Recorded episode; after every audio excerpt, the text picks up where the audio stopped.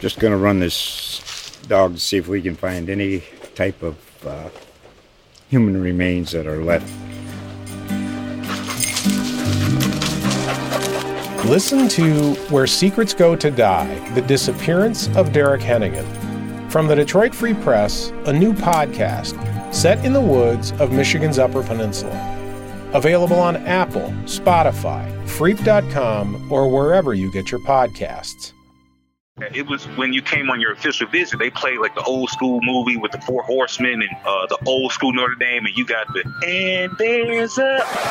Now that's a follow up question, Eric Hansen. That's a heck of a follow up question right there. If you can be physical and if you can take the breath out of somebody by hitting them, man, it don't matter how many yards or, or what the offense is or what the schemes are. That that'll always be the same. But I still think there's a place for Notre Dame and the ideals of Notre Dame football in the wide, broad scope of the sport right now. Uh, Eric, I'm hoping I don't run into you in South Bend because it probably cost me around a drink. From the South Bend Tribune and ND Insider, this is the Pot of Gold podcast with Tyler James and Eric Hansen. Welcome, everybody, to another edition of Pot of Gold, and ND Insider podcast. I'm Tyler James, and I'm joined once again by the one and only Eric Hansen. Together, we cover Notre Dame football for ND Insider and the South Bend Tribune. The Pot of Gold podcast is brought to you by Zaxby's, the home of handmade to order chicken, salads, and more than a dozen mild to wild sauces. Stop by your neighborhood Zaxby's today. And Tire Rack, the way tire buying should be. Eric, the 2019 college football season is officially over following LSU's 42 25 win over Clemson in the national championship game. But the offseason has long been in full swing for Notre Dame with a steady stream of news. The latest in the last week includes quarterbacks coach Tommy Rees being promoted to offensive coordinator, running backs coach Lance Taylor taking on the title of run game coordinator, and backup quarterback Phil Jurkovec transferring and enrolling at Boston College. In order to discuss the latest events and review the season one last time, we invited on one of our favorite guests back onto the podcast, and that's former Notre Dame quarterback Brady Quinn. Brady, thanks for joining us. No problem, guys. Thanks so much for having me on. Brady, after news of Tommy Rees's promotion off- offensive coordinator came out um, the other day, you t- tweeted uh, your support of that hiring. Why do you think the offense is in good hands with Tommy Rees? Well, I think for a number of reasons. You know, to to start off with the fact that you know how you know how how much better does it get than a guy who's literally been in the shoes of Ian Book, um, the the quarterback, the most important position of the offense, the guy who's orchestrating the whole thing. You know, you know how much better does it get than having a guy who's been in those shoes before, literally, um, as playing a former quarterback at Notre Dame and and doing it at a high level. So uh, that I think from that standpoint, he can help see from Ian's perspective and that vantage point. That's a very, very unique one in all of college sports. Uh, I think that's going to be helpful. But aside from that, I, look, I think Tommy, even though with the way that he played back when he was a player, he's always been a more cerebral quarterback. You know, he his dad was a long time has been a long time scout within NFL organizations, and I, I really do believe you know, this has always been kind of his path and his journey. Once his playing days were done, he was going to get into coaching and he was going to eventually rise up the ranks. And I personally don't think it's going to stop here. I think he'll eventually be a, a head coach as well. So, um, you know, if you just look at his past experience as far as how it's going to relate to Ian and helping him with everything, whether it's football related or not, I think that's going to be a huge hit for him. You know, now being in the position where he's the guy calling the plays, running the offense. Uh, and then his past experience and just how it prepared him for this moment. I think quarterbacks are always very well prepared because when you're out there executing plays, you're always thinking of different plays to get to, and different plays that maybe would have been better in this situation. Um, but just even looking back and, and, and from spending time with him, you know, before the season last year, I spent a couple of days inside in the quarterback room with him, watched film, you know, watched them kind of broke down the installs and talked about, you know, what they're planning for that day during training camp. You just got to really get, you know, a really strong sense that he's a teacher he's a guy who understands that not all of those you know players or quarterbacks are going to learn the same, and so he had a different approach to each one of them. Same way in the classroom, same way in the field, as far as how he approached each one of them. And I think the other thing is just talking from from a philosophical standpoint. Um, you know, he's going to implement a system that I think really does play to the strengths of you know Notre Dame's personnel and and and, and moving forward. You know, creating a system that I, I think has uh, or, or gives Ian Book more freedoms to kind of do more within the offense to put them the best possible play. Brady, there were some names, outside names thrown around uh, Todd Monken and especially Joe Moorhead. What's what's your thought about Brian Kelly kind of taking a look at those guys? Did he owe himself owe it to himself to kind of look outside just to make sure that he was making the best move? And how would have this turned out differently? Do you think if if let's say he hired Joe Moorhead? Yeah, I think how it would have turned out differently is Joe Moorhead would have been in the air for a year or two, and then he looked for a head coaching job. You know, that's obviously what he wants to be. You know, I think this position, even though I, I do think Tommy will eventually become a head coach, I, I think that's probably further away than Joe Moorhead coming for a year or two, uh, coming in, coaching the offense, and eventually moving on. So um, that's one thing. I think I think it creates more stability potentially at that specific position, at least in the short term. Um, the other thing is, again, talking about the vantage point you know, Joe Moorhead and his system that he's run, he's obviously been effective, and he obviously understands uh, how to implement an offense that plays to the strengths of some of their biggest playmakers. And you don't have to look any further than what he did with Saquon Barkley during his time at Penn State. But um, you know, things didn't work out in Mississippi State. Granted, he's moved on, you know, to now have an opportunity to, to I believe it's what out at, um, if I'm not mistaken, Oregon. Yes. Um, and so, you know, I, I just think you look at the path that he's going to be on, I think he's he was looking for a path that would be able to take him to the next head coaching job, and and that's fine, but it doesn't mean he's necessarily going to be the right fit or the perfect fit for Notre Dame. I think understanding what Ian Book goes through and the rest of these players, having been a former student athlete at Notre Dame, it's a, it's an important vantage point to have. Uh, and, then, and then look on top of that, um, you know, I, I think they had those conversations with some of the other potential candidates who are out there. I just think when it, you know, sometimes you miss out on something that's right there in front of you that may be the best thing for you. Uh, instead, looking at, you know, thinking the grass is going to be greener on the outside, um, looking at a guy like Todd Monken or a guy like uh, Joe Moorhead. And I think Todd Monken's in the same position where, you know, even if he was to come down to college for a year or two, he'd probably want to try to get right back up there to be in the NFL and potentially even a head coach at the NFL level, uh, just, you know, given his track record and given his reputation at that level. Brady, I know it's a small sample size we're talking about, but did you learn anything about Tommy Rees as a play caller from the Camping World Bowl? I think the one thing that you know gives me a lot of optimism for him is just you know the, the way they stuck to the run game, and and that's that's a strength of Notre Dame. If you look at the types of players that were you know Notre Dame's been putting out into the NFL of late, it's been a lot of uh, offensive linemen, it's a lot of tight ends. Um, you know that that's a missing um, it's it's missing, I think, with a lot of teams nowadays. That toughness, the ability to really control a game, run the football. I think that really plays, you know, to Notre Dame's strengths as far as what they recruit, what they develop, and then how they can go about winning football games and competing with some of the best in the country. So, um, again, small sample size, but just you know, from that, and even I'm talking with them in training camp beforehand and talking about you know how they would address certain looks uh, as they were preparing for their opening game versus Louisville and what he would do differently or, or what their checks were or how they, you know, went about um, just constructing their offense. You just got the sense that, you know, he really does value the running game. He really does value balance and taking advantage of, you know, those looks in the running game when they're there and not just try to throw the football around a bunch, um, because, you know, you might have the personnel to do so or because, um, you want to make a name for yourself. Typically the guys who end up climbing the ladder fastest are guys who, you know, chuck the football around all the time. Well, that, that might make sense versus some opponents. It might make sense depending on your personnel at times. But there's also going to be some games where you have to, you know, control the clock, control the line of scrimmage, and run the football. So I think he's got a strong feeling for all that. Brady, you know, Brian Kelly was pretty clear that the reason Chip Long is a former offensive coordinator at Notre Dame and not the current one is because of things other than the X's and O's from a pure X's and O's standpoint, and, and really as it specifically addresses Ian Book, is there a chance Tommy in 2020 could be an upgrade in some ways just because the relationship of play caller to quarterback? Or, or do you think there's going to be a learning curve and we're going to have to wait on that version of Tommy Rees? Well, there's definitely going to be a learning curve. I mean, he's only called one game. So right there's always going to be a learning curve when you first start out at something. I mean, even the, the greatest of all time or whatever they're doing, but there's there's going to be a pattern. They're they're, they're going to have to figure out their identity with what they're doing. So there's going to be a learning curve. But I, the couple things that stand out to me that I think you're going to see more from this offense is one, Tommy's got a really good feel for Ian because they sat in a room together as his quarterback coach. So he knows him, what he likes, what he feels comfortable with, and being able to read that as you prepare for Saturdays, but also on Saturday it's huge. It's a big piece of all of it. So, you know, I think that's going to play a, greater portion of it as as compared to maybe in the past.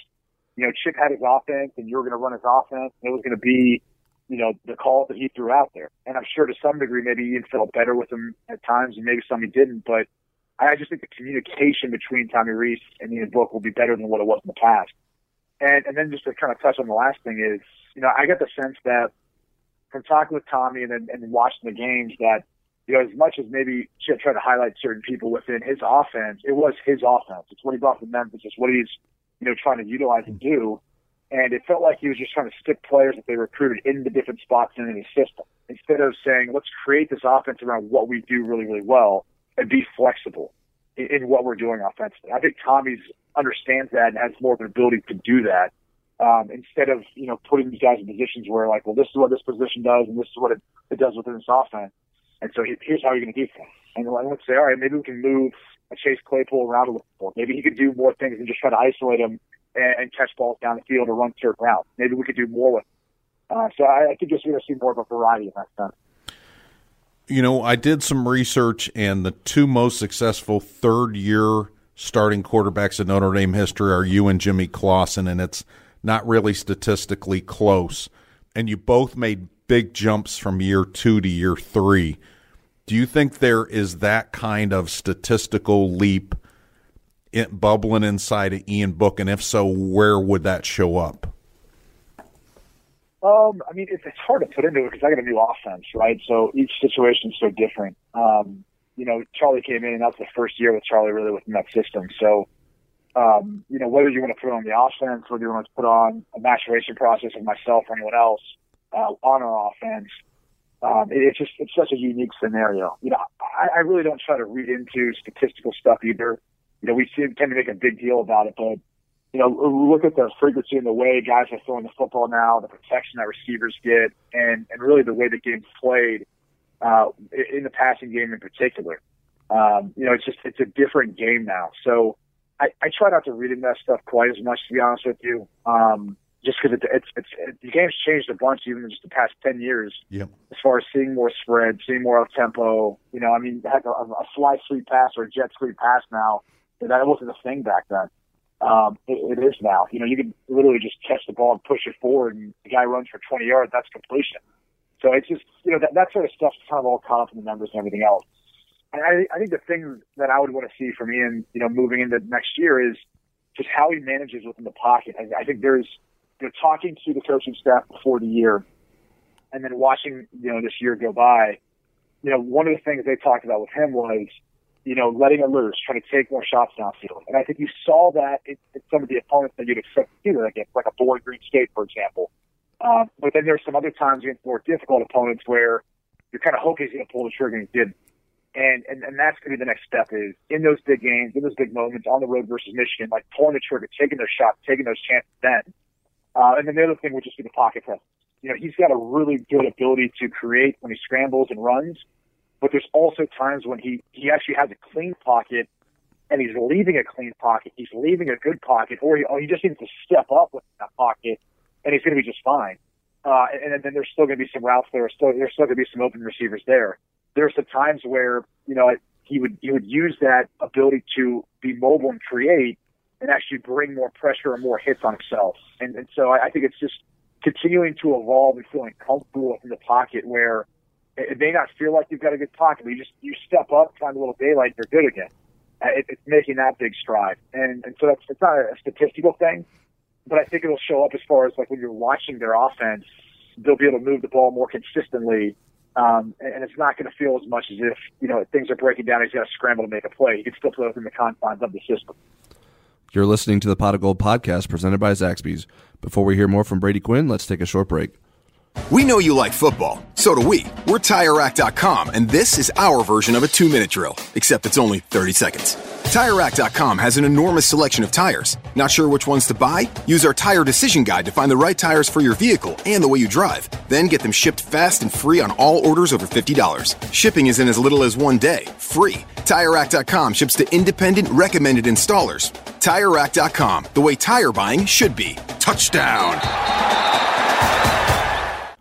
Brady, I think one thing that seems to be a little bit underestimated, in my opinion, is is the experiences that quarterbacks can get and the improvement that they can get, and particularly maybe in understanding the defenses and understanding what you're trying to do offensively against those defenses. How can you maybe describe? And I think it may be because we see a lot of quarterbacks come in right away as freshmen and have great success. Um, and so people think, well, if a guy doesn't have great success right away, why shouldn't we just try someone else in there? And I think some people thought that maybe Phil Jurkovec deserved that chance. But what, how can you maybe describe how the the value and the experience that you had and how much that changed your understanding of the game and how that improved your, yourself as a quarterback? Well, uh, again, a lot of things have changed now since what it was back then you know, back then I was trying to graduate high school early to enroll uh, early. I would have done that at basically every other school, but at that time, Tyrone Willingham didn't let me enroll early.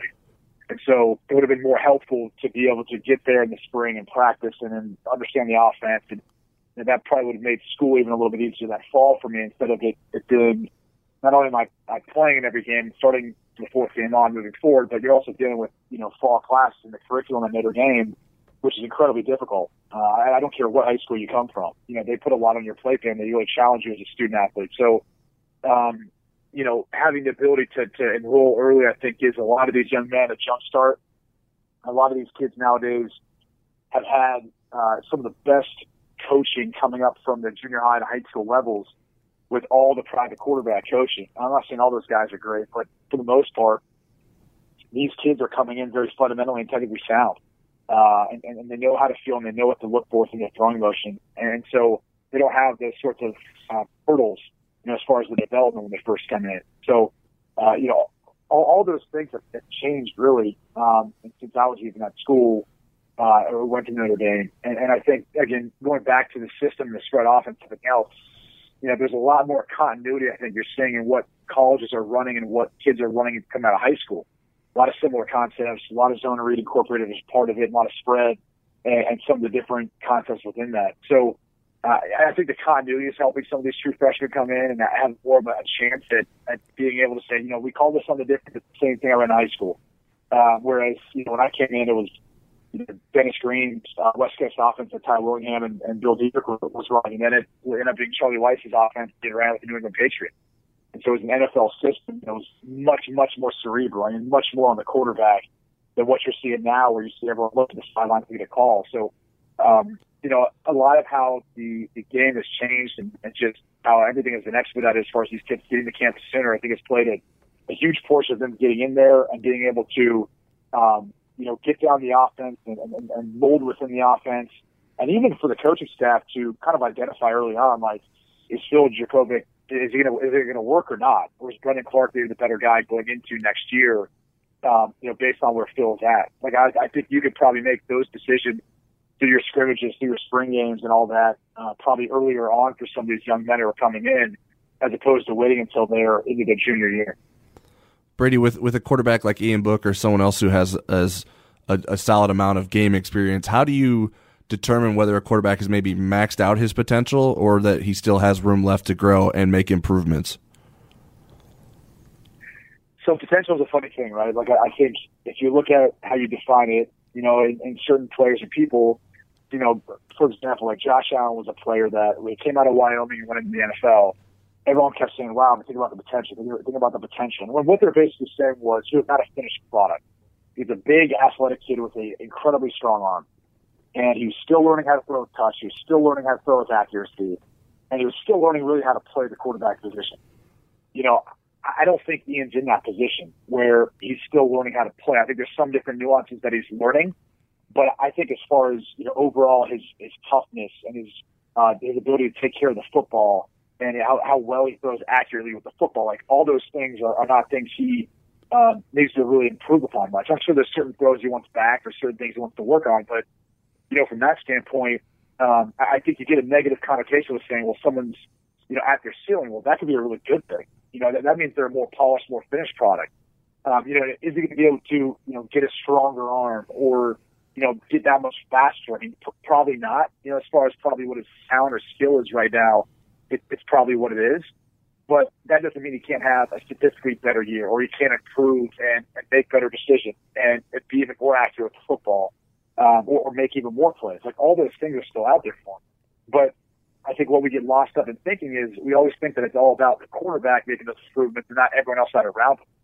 You know, this the, the growth of a quarterback a lot of times can be contributed to the wide receivers, the O line, the, the play caller, the things around him that help him um, end up having a better year, end up having a better season. So, you know, my my more I'm not concerned about Ian at all. Not with him, you know, Tommy Rees calling plays in his offense or his ability or anything. I, I think whether or not you know he can continue to you know step up, people are going to look at his stats to determine that. When really, it's it's more of like who's going to take over Chase Claypool. You know, who, who's going to take over for Cole Kmet? Some of these other players are moving on, right? Um, and so th- those are more the questions that you're that I think you really have to you know answer in order to see you know how it's going to impact him and how he's going to be able to grow from that. Brady, was there ever a window where you considered coaching, either when you were just finishing playing or when you're just starting broadcasting, or even before you got into playing pro football? Were you thinking about it at all? I've thought about it a lot. Um, I really have. I think the hardest part is when you get into coaching, you are sacrificing, you know, raising your kids to raise others' kids, to be quite honest with you. You know, it's a 24 7, 365 day a year job. And I think that's the hardest thing for me is I have two beautiful young girls. I have a third child on the way. Wow. And I love every moment of free time I have with them. And I think that's the hardest thing is wanting to give up that time with them, um, and wanting to give up, you know, the opportunity to go see them you know, every single day and be able to talk to them about their day and, and just watch them grow and all that. Like, that's the hardest part for me is making that decision because of my desires or, or what I, you know, want to do when in reality, it, you know, it, it affects them, you know, just as much as anything else. So, uh, that's the hardest thing I think for me right now with all of it is I'm kind of really enjoying just where I'm at as a dad. And, you know, I, I think it'd be tough for me with looking at how, especially at the college level, these guys recruit I mean, they, we have the early signing day period now, and, and, and these guys are recruiting and recruiting, and then all of a sudden you get the early signing period, and then everyone forgets about National Signing Day, which used to be a huge day coming up here after the Super Bowl. And, you know, it's like now that's kind of reserved for transfers or JUCO players. And, and then, but they're really looking on to the next year's class. Like they're not worried about 2020, they're looking at 2021. Right. So it's just, you know, that, that to me, I think would be tough at this point in my time in my life. Brady, you mentioned earlier about uh, Tommy's commitment to the running game. How what what's the value in, in, promoting someone like Lance Taylor as the running from the running backs coach to run game coordinator and having some consistency there with those guys and continuity there with those guys in, in addition to working alongside Jeff Quinn as the offensive line coach and and figuring out what they want to do with the running game rather than maybe bringing in a new coach with an outside perspective. Yeah, I think the biggest thing is you don't have to you have a changeover in terminology and you don't have to start over at square one. You know, granted, there's still going to be some things that are changing and adjusting, but um, you know, it's familiar faces. You know, you, you know, these guys are now are, are working together, uh, cohesive, you know, cohesively to, to, to make, you know, this offense and take strides within, you know, what they're going to do moving forward. So, you know, I think not having to make Ian, not having to make the rest of the offense go through a, a big transition in terminology is the first thing. Uh, and then there's other things even within the terminology. You know, it could be how you want, you know, you get you know, Joe Moorhead or someone else comes in, they might say, well, hey, this is how Trace McSorley used to drop back in the system. And so maybe he wants to change up his footwork and then that. You know, for a guy coming into his fifth years last year in Notre Dame, it's like, do you really want to mess around with a guy who's got good fundamentals and, you know, already, already has all those things kind of covered? Do you really want to have to change that or want to have to change the terminology in which what he's using in his final year? So for that reason, I think, you know, it's better off because now instead of, you know, breaking it back all down again and building it back up, you know, to some degree, just making some alterations. You know, you're you're not, you know, you're not knocking that house down to build it back up and making a new house. You're just remodeling what's already there, and it's already a really nice house. So, um, you know, that's the advantage. You know, that group's worked together for a while. Um, I think the, the biggest hurdle they're going to have to figure out and, and go through is their, their communication on game day between that group and how they go about calling plays because you know, they, they had a certain way of doing it with Chip Long. Now it's going to change now Tommy's gone. Brady, looking ahead to 2020, uh, Notre Dame plays a Shamrock Series game up in Green Bay, Wisconsin against Wisconsin. Clemson comes to town in November. Um, in the context of those two big games, do you think the Notre Dame program is in position to be competitive in those games? And I ask that because – some people lost confidence about their ability to do that because of what happened at Michigan. and uh, I, think they're definitely going to have a chance to, to compete in all those games. Look, the fact that Clemson comes to their house, that obviously helps. Now that team is going to be loaded. You know, they've got a they've got a number of guys returning, and I know they lose the wide receiver and the running back, and you know Isaiah Simmons on defense is a key component, but they got a lot of guys returning. So that, that's going to be the toughest test. I'm really not worried about you know Wisconsin quite as much. You know, Jonathan Taylor's moving on to the NFL level. You know, they've they're they're I mean, and granted, you know, they're that's what they do is they run the football and try to control the game, play the defense. But there's some other pieces that are moving on too. So, um, you know, that's a program that I think as you look forward, you know, as long as Notre Dame plays the way they're capable of, like when I look at their schedule, I really think the toughest test going to be Clemson, and then honestly playing out at USC. Hmm. Um, now I have no idea what's going to be the, the status or situation of Clay Helton at that point, but if Kedon Slovis coming back, the slew of wide receivers they have, uh, I have a hard time believing they're not going to be, you know, a, a top 25 ranked team at that point and, and be very competitive. And we saw how close that game was in South Bend. You know, now you got to finish the end of the season out there in, in Los Angeles. So, uh, honestly, the, the schedule, in my opinion, sets up very, very, very, very favorable for them to make a run. I think it's, you know, it, it's tough to see like the, the Western Michigans on the schedule and all that. That, you know, and you saw some, you know, MAC schools this, this past year, and just, you know, it, you never remember seeing that in the past. You know, so I, I think the way it's set up, it, it does set up very, very well for I think them to make a run at it. And uh, outside of Clemson, I mean, really, that's the only team that you know. I'm not sure how many of you know the other teams on the schedule you're really that concerned with. Eric, had you look forward, I'm going to have you look back. What? How would you describe the 2019 season that Notre Dame just had? Oh man, you know, I, I honestly feel like if you would ask people before the season started what you anticipated their record to be, um, they probably would have said, you know, they, you know, were a team that will probably go ten and two because their their two toughest opponents were on the road at Georgia and Michigan, and if they're going to lose two games, those are going to be the two games they're going to lose. So, to, to be quite honest with you, I think it, it probably ended up turning out the way most would have anticipated, or if you were, you know, if you're a book, right, and, and you were betting on what, how many wins they would have, um, it was probably what most people anticipated. But um, you know, obviously the, the bowl game was a great win. I think the way they capped it off that was huge. That makes it that much, you know, that much better. And I think the the way the game went, the way the game went um, in, in the Michigan game in particular, that one, it it's just you know I don't have any reservations on how they're going to perform on a big stage versus a good opponent it was just it was disappointing after what we saw at Georgia. I thought they played their tails off at Georgia. I, I felt you know proud even though it was in a losing effort. I really was of Ian and just everyone how they played. The Michigan one was just hard to understand, um, and, and maybe that was just Michigan's best day and Notre Dame's worst. Sometimes that happens. You know, I experienced that throughout the course of my career where it just doesn't feel like you can do anything right, and the other team does everything right. So, um, you know, that's that's all I chalk it up to. But I, I would say the season went probably about the way a bookmaker would have expected, given you know who they're playing, where they're playing. All right, Brady, that's all we have for you. We appreciate you taking time to share your insight with us. Thanks for having me on, guys. Really appreciate it. Have a good one. Go Irish. You're listening to the Pot of Gold podcast presented by Zaxby's. True crime lovers are always looking for new and engaging content. The Already Gone podcast covers stories from Michigan and the Great Lakes region Cases you haven't heard before, like the Mayo Hunters or the murder of 16 year old Justin Mello, plus better known cases like the death of Jane Bashara and Illinois' own Lori Dan. Already Gone started in 2016, so there is a big back catalog for you to enjoy. Find Already Gone on Apple Podcasts, Goodpods, or your favorite podcatcher. Now it's time for Place Your Bets. How much you want to make a bet I can throw a football over the mountains? This is our segment dedicated to the degenerates. I thought we could do a little predicting for the future in regards to Notre Dame's offense and Phil Jurkovec. Eric, the first one I have for us is in Chip Long's debut as the Notre Dame offensive coordinator. They scored 49 points against Temple. So I set the over under at 48 and a half points for Notre Dame in Tommy Rees's debut as the offensive coordinator in the 2020 season opener against Navy. Yeah, Notre Dame against a pretty good Navy defense put up more than that this year.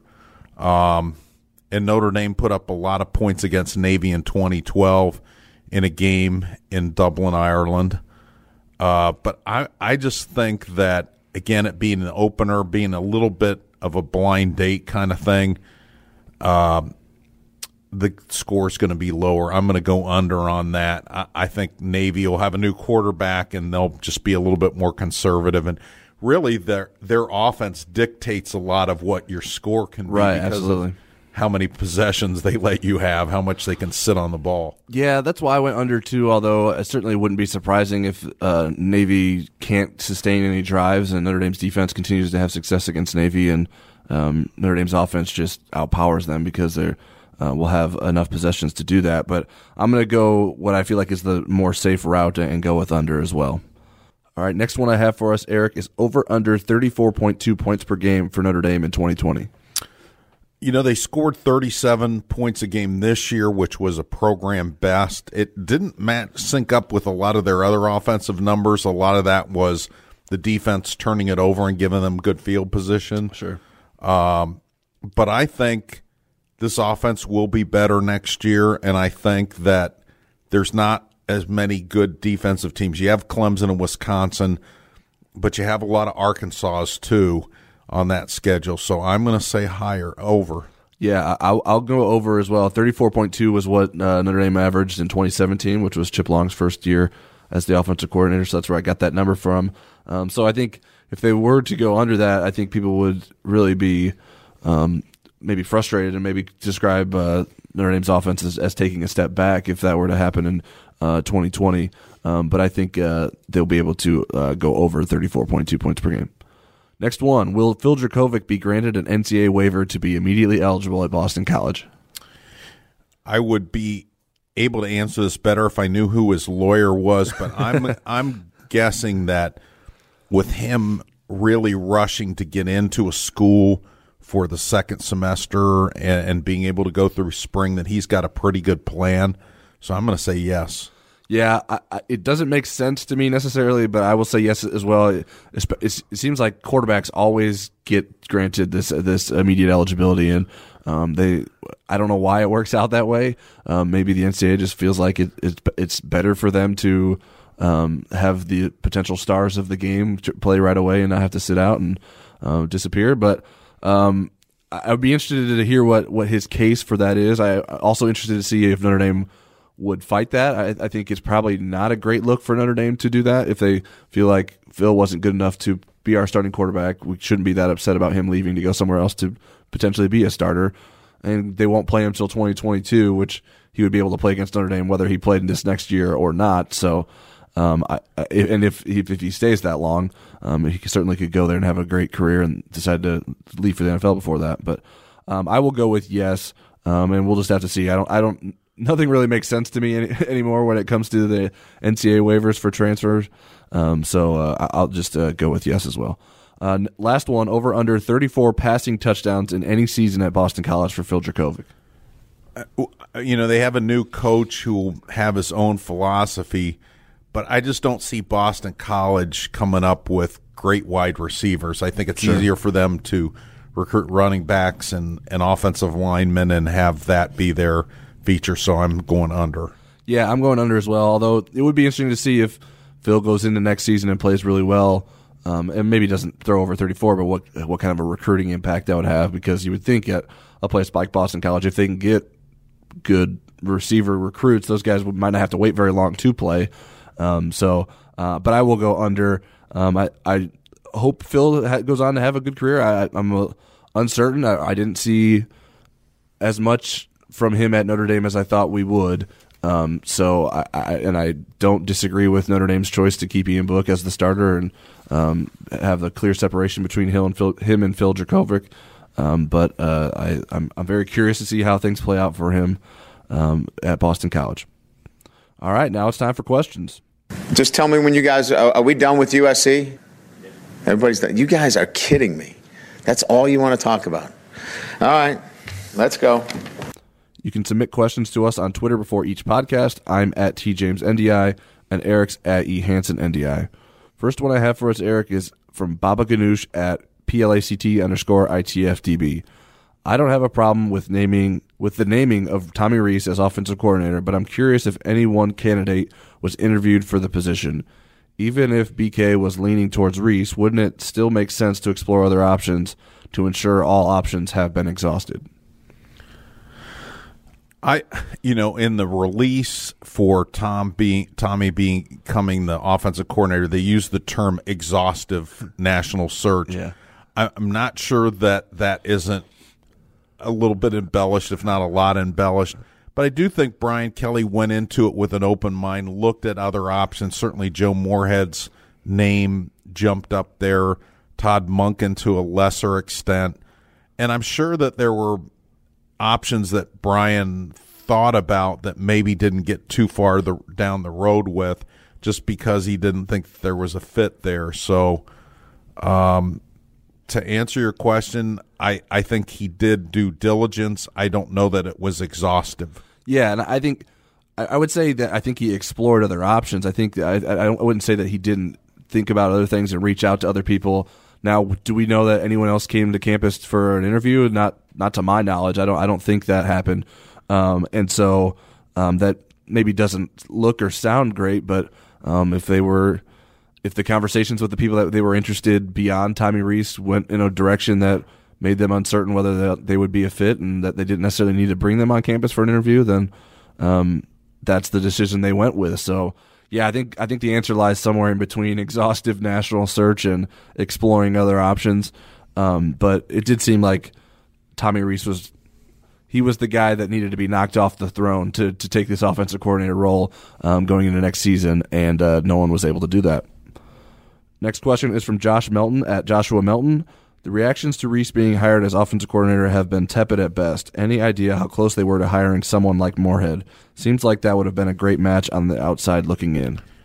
I would not call it tepid. I would call there being polarizing Yeah, opinions yeah, about yeah. this and pretty pretty opinionated. I, I mean, people were really really excited about this or really disappointed with it. Yeah. Um, you know, I think the Moorhead part was real from the standpoint that Brian looked at it and there was maybe some mutual interest. Uh, that they share the same agent, um, Trace Armstrong, and I think that's where that concept got introduced. But ultimately, you know, I, I question whether that was a fit. Sure. Uh, just because of the reasons why he was let go at Mississippi State. Absolutely, right. You just let go somebody because of non X's and O reasons, and you're considering somebody who was let go at Mississippi State for non X's and O reasons. So Right. Yeah, I think there was just as many questions about Joe Moorhead's fit as there were like reasons why it made sense for him to fit as well. So, um, in terms of how close did they come to hiring him, I, I, I mean, I don't think there was a, pr- a contract printed out waiting for him to sign or anything like that. Um, and like we said, we're not sure that a, a formal interview even took place. Um, but um, we'll have to see how it plays out. I, I, it, I think there's reason to believe that if Joe Moorhead were hired, that it would work out. But there, I think, like I mentioned, there's just, and you mentioned as well, there's just as many reasons to to wonder if it would have worked out and if he if he would have been the right fit here at Notre Dame. Next question is from Greg Flaming at Greg two one two six. Is it your sense that Kelly always preferred Rees and the rest was due diligence, or that he had someone else in mind who didn't work out and settled on Rees later? Um, I haven't talked to Brian about it, but the vibe that I got from the very beginning was that Rees was the front runner in this, and I, you know, I, I don't know that there's anything wrong with that. I think the things that I thought were critical to Brian was that he did look outside just to make sure that he was making the right choice. But I know when we have job openings, there's times there are people that we know of that we think would be a good candidate, and sometimes we've hired them, and sometimes we haven't.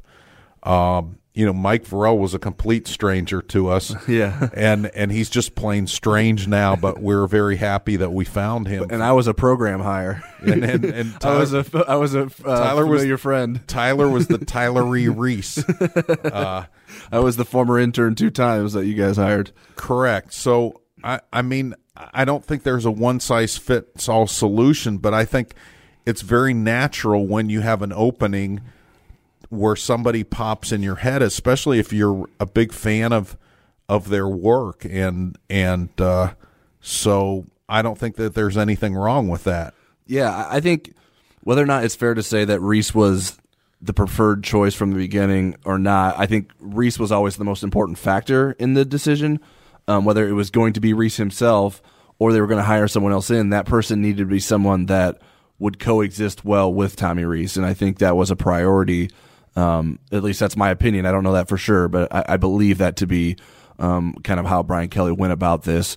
Um, and what Brian Kelly valued. We would love to ask Brian Kelly about that more at some point, but um, at least that's the, how I see it. Um, if they hired someone else, it would it would need to be a, a compliment to Tommy Rees and not just someone to sort of take over and and and Rees to to just uh, resume his his quarterbacks coach role. Next question is from Jeff Staley at J E Staley 01. Why would Mike ben, De, Mike Denbrock be willing to step down as the offensive coordinator at Cincinnati to be a tight end coach at Notre Dame? Seems like a step back, especially since Cincinnati has had successful seasons with him on staff. Now we're speculating that he would want to do this, and, right? and yeah, and we don't know that ba- he would. Yeah, Yeah, he's base basing that on my suggestion that this would be a good fit. How I see it working, if it happened, would be Mike would have a title very similar to what Mike Elston has, which is associate head coach. So there would be a big bump in assistant associate. head Like Yeah. the, the name of the titles are funny, but yeah, I know what you mean. Yeah, I think I think I think Mike's title is associate head coach. No, it is. No, you- you're right. No, I was so. What I was saying, what would Denbrock's title be? A co-associate head coach or Well, it would assistant be associate? on offense, right? Yeah, and one on yeah, defense. sure. And, and so there would be a bump in pay. There would also be the thought that Mike is not really T- Tommy isn't really Mike's boss. That there's uh, shared responsibility there. Um, I know that Mike liked South Bend a lot. I know that he comes back. He had prostate cancer a few years ago, and his oncologist is in South Bend, Mhm. and he's occasionally here. Um, he loves Notre Dame, and Notre Dame certainly can lead to good things. He's gotten a chance now to be a play caller for five seasons, two at Notre Dame and three at Cincinnati, and has been pretty successful in all those endeavors. Um, so I think it's something he would consider. I don't think it's a slam dunk. He would say yes, but those are the reasons why I think he would consider it. Yeah, and if people aren't knocking down his door to take jobs elsewhere, um, who's to say that coming back to Notre Dame and serving in some type of role like you described is worse for his resume than continuing to be at the at Cincinnati as the offensive coordinator? I think there could be some value in having whatever title he would get at Notre Dame in addition to being a tight ends coach if as we're speculating could be a possibility. So um, and wh- who knows what his goals are beyond that if he wants to become a head coach in the future. Maybe he's coming to a real uh, uh, again more speculation. Maybe he's coming to a realization that maybe maybe people aren't ready for Mike Denbrock to be a head coach anytime soon, and so there's other things that he could do to maybe fill out his resume to to become a better coach, or um, just really likes working with Brian Kelly and like likes the idea of maybe working with Tommy Reese and helping him out as a first time offensive coordinator. Right. For for me, I think there's still a lot of pluses if if that were to happen because he checks so many boxes. Other than he's not somebody that's a stranger to Brian Kelly, which people seem That's to the want. biggest box for some people. Yeah. but I mean, he can. Co- he's coached tight ends before. He's coached every position, And he can recruit. basically on offense. He can recruit. He could help the offensive line coaching. He certainly would be able to take things off of Tommy Rees's place plate in terms of structuring practice and things like that. So I think it's something that Brian should consider, and I think it's something he is considering. All right, next question is from Notre Dame fan at Irish Zibby. Do you think they add a new coach to the offensive staff to fill the tight end coach position, or will they have someone else cover that position from within the staff? Well, I guess the only way you could go with that if you were going to hire within and it wasn't uh, an analyst or a grad assistant would be Brian Polian moving from special teams to tight ends, which Yeah, yeah, I think yeah. Napoleon co- coached tight ends at A and M for a season, Right. Um, also, I mean, there was the pipe dream of people wanted Harry Hiestand to come back to be the offensive line coach, and then Jeff Quinn move over to coach tight ends, which obviously we don't believe is is, is a possibility. Um, so I think that's maybe where the question comes from, but. I don't know that there's any candidates on staff at, from the lower levels, like you mentioned, like the grad assistants or, the analysts or that would make or sense. really move for Polian to go there. Yeah, well, yeah, it'd be weird for Polian to be the special teams coordinator, the tight ends coach, and the recruiting coordinator. That would be a, a lot of responsibility for one person. So um, then they, if they did that, then they would have to shuffle something else. Does someone else become the special teams coordinator? Does someone else Well, become the they'd have recruiting to coordinator? make an outside hire at some point. Right. Yeah. So I think that's I think that's what we're likely to see with with the tight ends coach now. If it's Mike Denbrock, people will, say, "Well, that's not really an outside hire, anyways." But um, I think we already discussed why we think that could potentially make sense. Next question is from Hurley Fever at Hurley Fever. What do you think the likelihood is that ND hires a center slash guard coach and moves Jeff Quinn to the tackle slash tight end coach? I think if I think that there are candidates beyond Mike Denbrock where you could have something. I think it would be flipped. I think Jeff would probably have the title of interior, and, and that the other person would coach tackles and tight ends. You know, Mike Denbrock in his first trip at Notre Dame, he was in that role. It was John McDonnell and and Mike Denbrock, and they both kind of coached all the Right. Yeah, it's just a title more or less rather Yeah. than who's it, like you And- Mike Denbrock was allowed to coach someone besides the tackles. Like he wasn't only limited to talking to those guys. The the thing is, you know, the criticism of Jeff Quinn is that he's not technique driven enough, that mm-hmm. he's more analyst driven, play driven, and maybe a second set of eyes helps give you that technique guy to combine with what Jeff does well. Look, the the grades keep coming in, and and, and the one thing people are forgetting is the pass blocking. Yep. Uh, I, I mean Notre Dame. Its last year with Harry was I think seventy third in sacks allowed when they won the um, Joe Moore Award. Right. and then Jeff's first year they were 49th, and this year they were twelfth. They had the second highest grade by Pro Football Focus in terms of pass blocking. And that's with losing your right side starters. Right. And so you can't just completely dismiss there, but I do think that there are areas for improvement. The the thing that's kind of interesting too is that is was some of this problems with the run blocking a Chip Long, Jeff Quinn Sure. discord Right. problem. But but back to the question, I, I wouldn't you know, I, I think that's a viable alternative that somebody else coaches tight ends and gives um, another look to the interior offensive lineman. There's another set of eyes. Yeah, it's to me, it, it's funny. The Jeff Quinn stuff. So much of it feels like people already had their minds made up before Jeff Quinn was hired as the offensive line coach at Notre Dame, whether or not he was going to be a good coach here. And so I feel like that colors a lot of the coaching conversation, not just with Jeff Quinn, with a lot of coaches. When we when we see a coach hired, everyone we're asked to have opinions, and we don't necessarily know what's going to happen. And some of us may like a hire, some of us may not like a hire. But I think that maybe sets the expectations for folks, and then um, maybe colors the opinion moving forward, regardless of maybe how things are working out with that coach. So that's why this time of year is one of my least favorites when it comes to football because I have no idea, if we're being honest, of which coach is going to be a good coach. I, do I think there's reasons why Tommy Rees could be an offense coordinator? Yes. Do I know if it's going to work out for Tommy Rees? I, I have no idea. Now I, I feel a little bit better because I have seen Tommy Rees coach people here at Notre Dame before. With the new people that come in from that you don't have experience with, it's you're you're relying on talking to other folks uh, about about them and seeing why they believe that that person would be a good coach and why they would have success. But everyone has a little bias when it comes to that too, because people you're you're not you're it's hard to find people for stories that you're going to quote that are like, yeah, I, I worked with Tommy Rees with the with Northwestern, and he he really was not very good. So th- th- there's no chance that he's going to be have success at at Notre Dame. It, it's so it, it's it's a very weird situation. I think that's a lot of what how not saying and I'm not saying Jeff Quinn has done a great job as the offensive line coach at Notre Dame. I think in previous podcasts I said that I thought he did had an he did an average job this year, where I think he was above average at pass blocking and probably below average in terms of run blocking.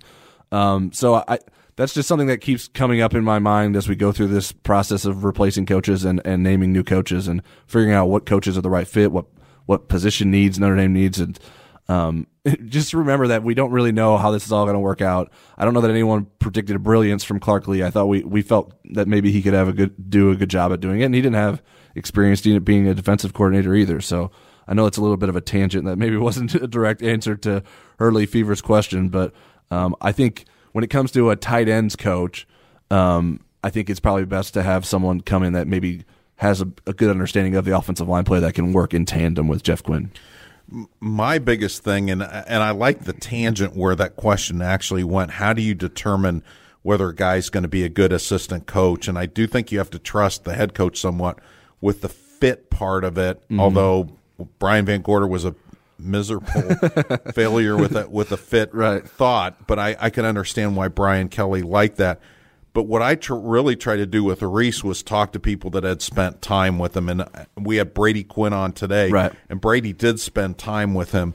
Um, you know, Braxton Cave, Chuck Martin, and when you looked at the reaction on Twitter, you know, all these people that had either um, were on the team, maybe not necessarily his position players. Guys like Mike McGlinchey were excited about this opportunity. I didn't see anybody that that was connected with Notre Dame and that has moved on. I mean, certainly Mike McGlinchey could have said, "Are you kidding me?" or he could have just not said anything not said all. anything. And there was just so much positive. I mean, Zach Martin and, and Tommy were friends. I saw them at Right. Buffalo Wild Wings a lot. I expected that one, but Yeah, Mike yeah. McGlinchey was a different one. Sure. All right. Next question is from Conrad Tokyo at Chief underscore two two two. Any ideas on what's the plan with the two additional spots left for the coaching staff? Well, I mean, they're they're they certainly have some flexibility with the offensive one, with the defensive one. I mean, you want a really good recruiter. You want a you know a guy that's going to teach cornerback play the way Clark Lea and Terry Joseph want it. Those are your bosses, right? And um, there's quite a challenge there. You can't shirk on either because the cor- cornerback recruiting hasn't been stellar, right? And the cornerback development is so critical to the 2020 season Yes. and how this team is Right. going to have its bottom line. So you're going to have to get somebody really, really good. Whether that translates to somebody that's young and some of the names that we've seen are guys with not a lot of experience, or or you want to go after an experienced guy uh, like Jeff Burris. I don't I don't think Jeff Burris is still in play, but I think he'd be a good one. Yeah. So I'm going to spin off of this question based off of how you answered that question. What do you think is more important? What will be the more important hire go, for the 2020 season alone? Tommy Rees as the offensive coordinator or the cornerbacks coach? I still think it's Rees, but I think the cornerbacks coach is sneaky important. Okay. Yeah. I, I, I think I agree with you. I think it's still Rees just because of the, the impact he would have on a on a play to play basis. But um, Right. the cornerbacks coach is a very important hire. Well, when and again, when you look at, you know, it used to be championships when, and I wrote this earlier, championships when defense or Defense defense, wins championships, championships when defense. I had it backwards. Um, uh, but you look at the teams that were in the playoff this year, and they were all up there in total offense. They were in the all four in the top six in total offense, all four in the top six in scoring offense, and that wasn't how it used to be. You know, there would be gaps. There, you'd have maybe the number one defense and the number thirty total offense. Notre Dame is 43rd in total offense, even though they were 13th in scoring offense. There's another level that they have to get to to be a national. They're actually their defensive numbers are what you're looking for. I mean, Clark Lea's got them there. Now they need to get it get it on the offensive side. Next question is from John Dillon at Dills127. How different, if at all, do you expect next year's offense to be, giving Rees named, giving Rees being named as the offensive coordinator and Lance Taylor as the run game coordinator? Well, I know that Brian Kelly at the beginning of the year talked about how much Notre Dame's DNA and its identity went to running the ball. And he felt like that would be a strength this year, and it wasn't. Mm-hmm. Um, they had to get pretty creative to get that rating up to about 45th in the country in rush offense. I think, you know, Brady Quinn mentioned this too, that that's going to be re-emphasized. Not that you're going to get away from being balanced and throwing the ball, but I think they're going to get back to Notre Dame's DNA, and then they're going to build off of that in the passing game. So I do think we're going to see some different things. We saw them in the bowl game. We saw uh, Ian Book under center more. Right, right. Um, you know, they were doing some more like tight end leads too. Like the, they would have the tight end lead through the the whole. That was the the play that Tony Jones scored his 84 yard run on. Tommy Tremble led him through that hole, and then um, t- Tony Jones was able to break through there. That wasn't something that Notre Dame did a lot. T- they would usually have our tight ends maybe going backside for on zone re- zone plays rather than leading through a hole like they did on that play. So that's just a small wrinkle, but we'll see um, how that how that changes moving forward. Right. I mean, some things that we don't know is, you know, how much two and three tight ends will we see based on the fact that Cole Kmet's not one of them. Right. Uh, will we see the two back looks that we saw a little Yeah, bit? yeah. And I think there's some guys that whose role could change a little bit. Maybe Jafar Armstrong's role changes a little bit. Um, maybe Chris Tyree's used a little bit differently than Chip would have envisioned. Yeah. So I think it's going to be interesting, but I don't think we're going to. You're going to say, "Oh, that's the Chip Long offense." Right, and it would you would think that Tommy would be more deferential to Jeff Quinn and Lance Taylor when it came to organizing the running game than maybe Chip Long was. Um, and not uh, we don't know if that's a good thing or a bad thing. We'll find out. Um, but uh, so I think that should be a good thing in terms of being on the same page and not having conflict between the coaching staff in terms of the direction the running game should be going. I, I will say this: I I was talking to a really good source the other night, and and and Harry Hiestand and Chip did get along very well. Mm-hmm. And my source told me that it wasn't just a Jeff Quinn thing. Whoever they hired that wasn't Harry was not. Yeah, he had impossible be- shoes to fill. Yeah. W- in Chip's eyes. Yeah. you know, not, never mind the Our perception. base. Yeah, right. In Chip's mind, Chip was never going to give them the benefit of the doubt he gave Harry and Sure. the deference he gave Harry. Right. And that makes that makes some sense too. I mean, you can't be bullheaded about it, but you got to also know that yeah, whoever we're getting probably isn't going to be as good as Harry Hiestand either. So, um, But you will- still have to work with them. right. You still have to work with them and make that work, and it's Yeah. that's your job. It's your responsibility as the Yeah. offensive coordinator to make that happen.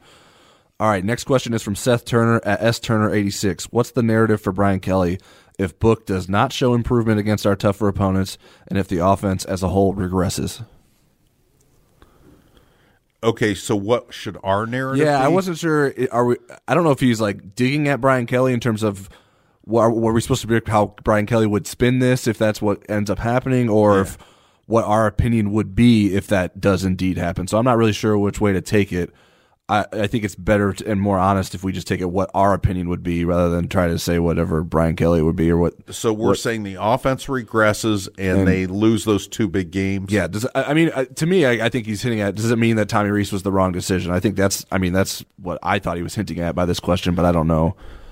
I Or- mean, there, or, or, there would, are or would be something else to blame it on. I guess is maybe maybe what he's asking is there something besides the this offensive coordinator hire that could indicate well or lead to this. you know the the thing about this 2019 Notre Dame team, and I'm going to be writing this later in the week. There are 24 cat, uh, uh, statistical categories that I think are really important that I track every week. Nine of them are offensive, nine defensive. There's five special teams, and there's turnover margin, which kind of encompasses everything. Right. Notre Dame had Kelly era highs on 10 of those 24 and second best on five. So to me, that's a program that's kind of pointing in the right direction. In 2012, of those 24 categories, Alabama was better than Notre Dame in 20 of them, and they tied in one. So it was 20 to 3 to 1. Yeah. This year, Alabama 14 9 to 1.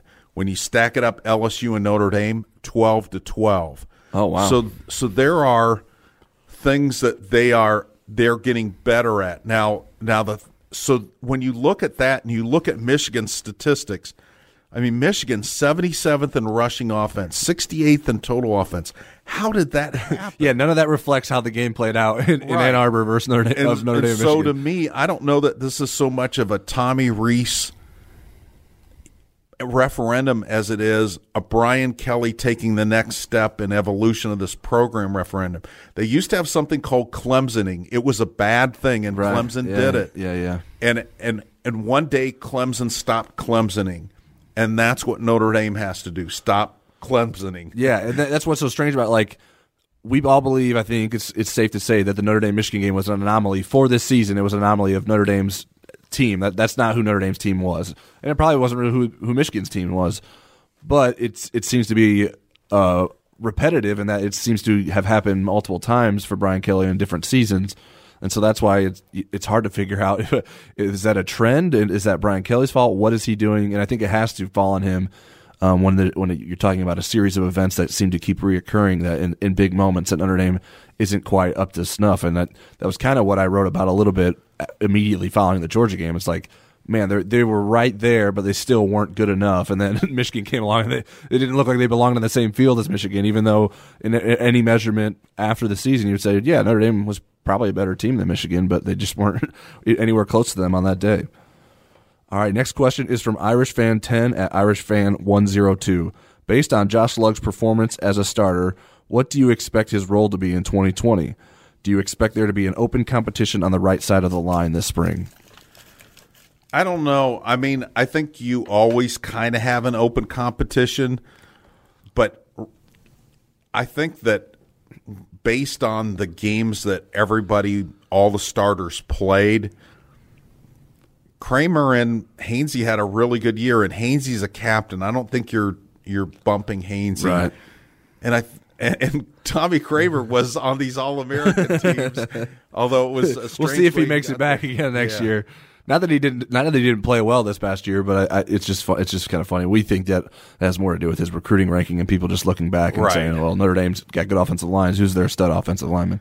I, I think Josh Lugg's role is going to be the same. He's going to be the first man in, and if they have an injury, you know, I don't know he, who we would necessarily push. I don't think Aaron Banks had the year people thought he was going to have. I agree. Um, but he also is a guy that when you look and you say, boy, he's also a guy that could make a big jump in one year. Yeah, yeah. So I, I see Lugg as the sixth man. Yeah, I think they would have to do some shuffling on the. uh, And I- to me, he's not a one for one replacement for Kraemer or Hainsey, unless those guys, for some reason, have trouble returning from their injuries. Um, then I, I don't really see him replacing those guys. Now, like you mentioned with Aaron Banks, I think Aaron Banks and Jarrett Patterson, based off of their play last season, in my mind, would be the most vulnerable for uh, to be replaced. Now, we know Josh Luggett takes taking snaps at center. Do I think he's going to be a center? Probably not, but he's a in case of emergency center. I, I know Robert Hainsey is a guy. Well, maybe he could move to center, but do you really want to move a guy that has so much experience playing right tackle down to center? I don't know. I mean, maybe Jeff Quinn feels pressured to make some major changes in this offseason and, and what isn't pleased with how how things went. And um, but I think they'd have to do some major shuffling to get Josh Lugg into the lineup, and I don't know that he is the talent that is worth doing that for. I think he's I think he's a good offensive lineman. I think he's a great sixth man, and I think he, we saw this year that he could be capable um, fill-in for any of those guys. And I think he could probably play any of the five starting positions if someone goes down, and maybe that's what his role ends up being. But um, I think there would sort of have to be some radical moves in order to find his way into the starting lineup going into the season. Next question is from Tom Schuster at TJS Domer 2. When can I expect to see a healthy dose of Chris Tyree? I think if you don't see it in September, you should throw things at the TV because I think that they have to find a way to get him a role. He's just too too much different than what else they have on the roster. And I'm not saying start him. Yeah. But I think he has to at least have a niche role in September where he's maybe a third down back that comes in on third and long where you can hand him the ball or you can throw him the ball, get him in space. Right. Do some of the things you saw Travis Etienne do in the playoff. Um, Yeah, different positions, but kind of the role that Braden Lenzy took on in November in terms of being able to be used in a number of different ways, and Right. and maybe not not comparing their roles, but maybe comparing the usage, the amount that they would be used. And so, um, I don't know if I, I'm going to remain skeptical. I, I just every time I see him, he just looks so small. Um, so I, I, I need for me to be convinced that he's going to have a major role in this 2020 season. I think I'm going to need to wait until we see him in practice in August um, to feel comfortable with that. Now I'm not. I'm not saying that it's impossible for him to do that. And uh, when you have that speed, you can overcome anything. Right. Um, but I just I just need to see it more to to feel more comfortable. Um, and, and that's not to say that there aren't opportunities for him to step up. I think that's maybe one of the big besides the speed, the biggest thing he has going for him is that there's not like a uh, uh, an alpha dog in that in that running back group right now. That's you can't you can't take playing time away from. So Um, so I, I'm not I'm not really sure. I, I'm I'm I'm as anxious to see as anyone else, but I, I'm not as confident as maybe some others are, and maybe even you are. It sounds like with you with the way you would be disappointed if he doesn't have that role by the end of September. I am. I, I know that he's small. He's also got a lot of time to get bigger, right, um, and stronger. And he's got one of the best strength and conditioning coaches. Although he doesn't have a ton of one-on-one time with him, you know, he doesn't come till June, but he can do the uh, M- Matt Balis program at home. Right. It was interesting when I was talking to Brendon Clark's coach Mhm. about Brendon. They played Tyree's team in the playoffs two years in a row, and he said he could see him getting on the field as a freshman as a slot receiver. Yeah. sometimes. And Okay. So, you know, again, I think there's a niche role for him. Sure. Yeah. Yeah, it just it seems like Notre Dame has a few of those kind of guys. It's like, how do you how do they juggle and figure out what what those roles are for Well, people? I juggle it by saying run down there, and whoever gets down there first, first gets this first chance at Yeah. it. All right. Our last question we have is from Ryan Ritter at ND Tex. Any plans or bucket list items for you on your off season Saturdays? I'm not even sure when those fall. uh, I'll probably be working at least one of those. And we went to see Jim. We we actually went as a group to see Jim Gaffigan.